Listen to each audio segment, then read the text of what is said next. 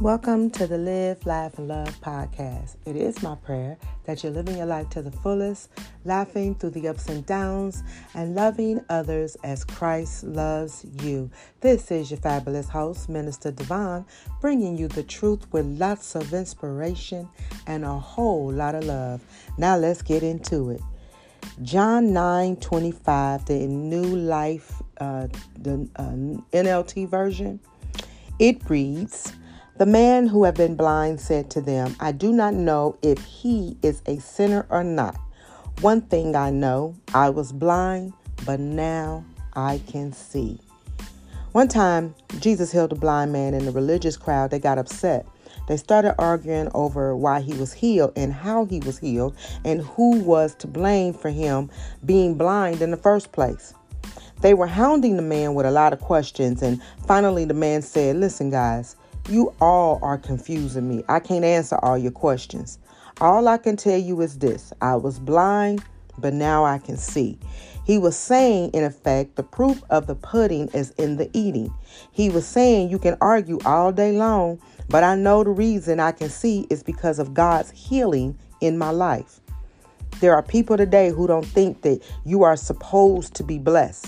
They don't think God wants people to prosper and live in victory. But it's too late because we've already experienced his blessing.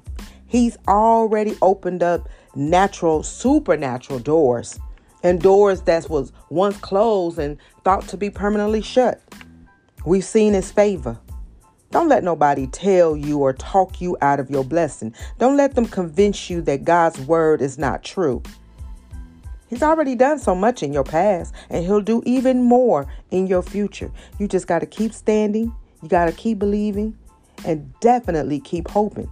Soon you're going to see God's blessing in every area of your life. Think about this.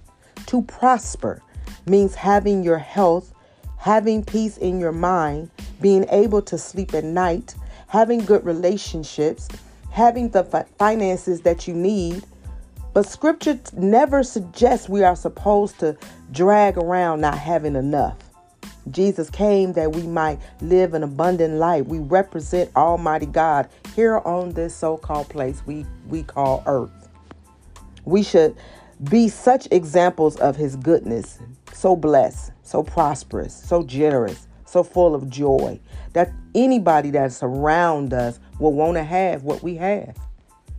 Father in heaven and on earth, I love you and praise your holy name.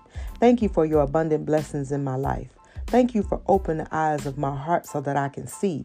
First of all, see you and then see every good thing you have in store for me.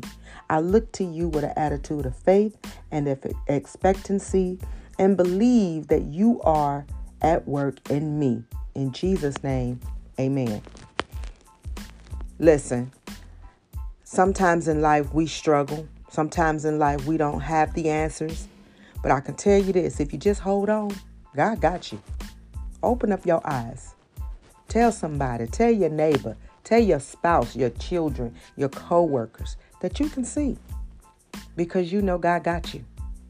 Amen. Until next time, live your life to the fullest, laugh through the ups and downs, and love others as Christ loves you.